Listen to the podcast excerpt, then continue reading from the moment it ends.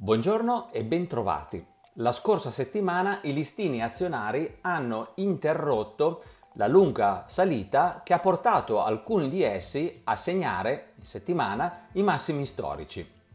L'indice M S C I World delle azioni globali, dopo ben undici sedute consecutive al rialzo, ha poi chiuso la settimana a meno zero virgola quattro percento.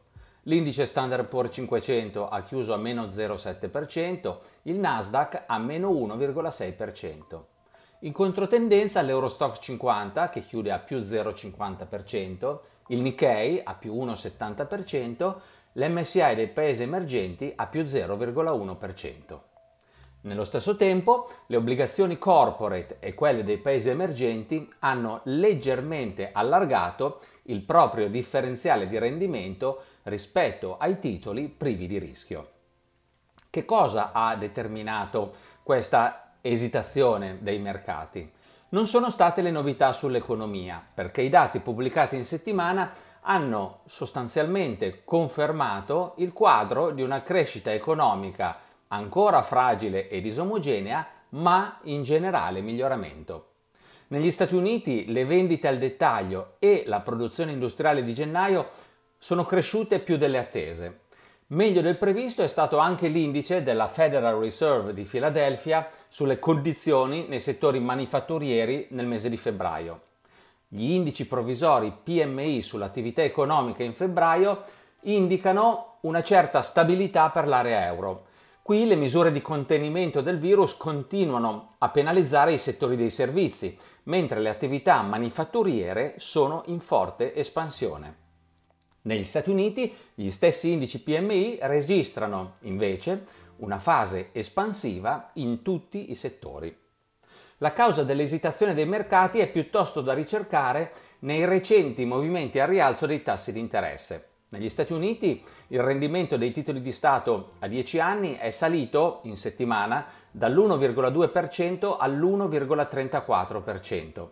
Ricordiamo che lo scorso anno avevano chiuso ad un livello di zero virgola novantuno percento, quindi significativamente più basso. Anche le aspettative di inflazione si stanno muovendo al rialzo e questa tendenza è evidente non solo negli Stati Uniti, ma a livello globale, sia pure con varia intensità. Quello che sta succedendo è che in modo del tutto naturale i mercati obbligazionari stanno scontando, attraverso il rialzo dei rendimenti, uno scenario di ripresa economica, sostenuto dagli stimoli fiscali in arrivo negli Stati Uniti, dal generale rallentamento nel ritmo di crescita dei contagi e dal proseguimento dei piani vaccinali nei vari paesi. Dobbiamo dire che una graduale tendenza al rialzo dei tassi di interesse e delle attive di inflazione, qualora derivi da migliori attese di crescita economica, come è il caso attuale, è di per sé una buona notizia per gli attivi rischiosi. Tuttavia, i mercati non ci stupiscono quando esitano a proseguire la propria corsa al rialzo. Infatti, tassi di interesse e aspettative di inflazione che si muovono eh, verso l'alto sono stati negli ultimi anni eventi assai rari. È quindi normale che gli investitori si pongano delle domande e abbiano dei dubbi sulla possibile durata e intensità di questi movimenti. Per quanto riguarda le materie prime, in settimana il petrolio si è ulteriormente apprezzato. Il Brent chiude a più zero virgola ottanta percento e questa è un'altra conferma indiretta della fase di ripresa ciclica per l'economia globale. L'oro, che invece è stato penalizzato dalla tendenza al rialzo dei tassi di interesse, ha chiuso la settimana a meno due virgola tre percento. Per concludere, questa settimana vedremo negli Stati Uniti i dati di febbraio sulla fiducia dei consumatori e quelli di gennaio sugli ordinativi di beni durevoli. Verranno inoltre pubblicati in Germania gli indici I F O di febbraio che registrano la valutazione delle imprese sulle condizioni economiche presenti e future. Vedremo nei prossimi giorni e nelle prossime settimane se i mercati troveranno la forza di riprendere con decisione la tendenza rialzista.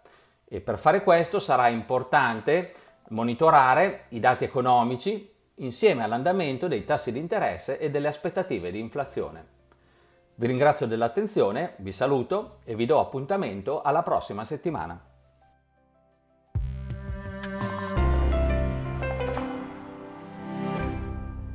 La presente registrazione audio ha finalità meramente informative. Le informazioni in essa contenute non rappresentano un'offerta di acquisto o vendita di prodotti finanziari, una raccomandazione di investimento e non sono da intendere come ricerca in materia di investimenti o analisi finanziaria. Le opinioni espresse riflettono il giudizio di Amundi al momento della loro diffusione e sono suscettibili di variazioni in qualunque momento, senza che da ciò derivi un obbligo di comunicazione in capo ad Amundi. Non si garantisce l'idoneità a qualsiasi scopo di investimento delle informazioni fornite, le quali non devono essere utilizzate come unica base per assumere decisioni di investimento. Eventuali dati riferiti a performance passate non sono un indicatore attendibile di performance attuali o future.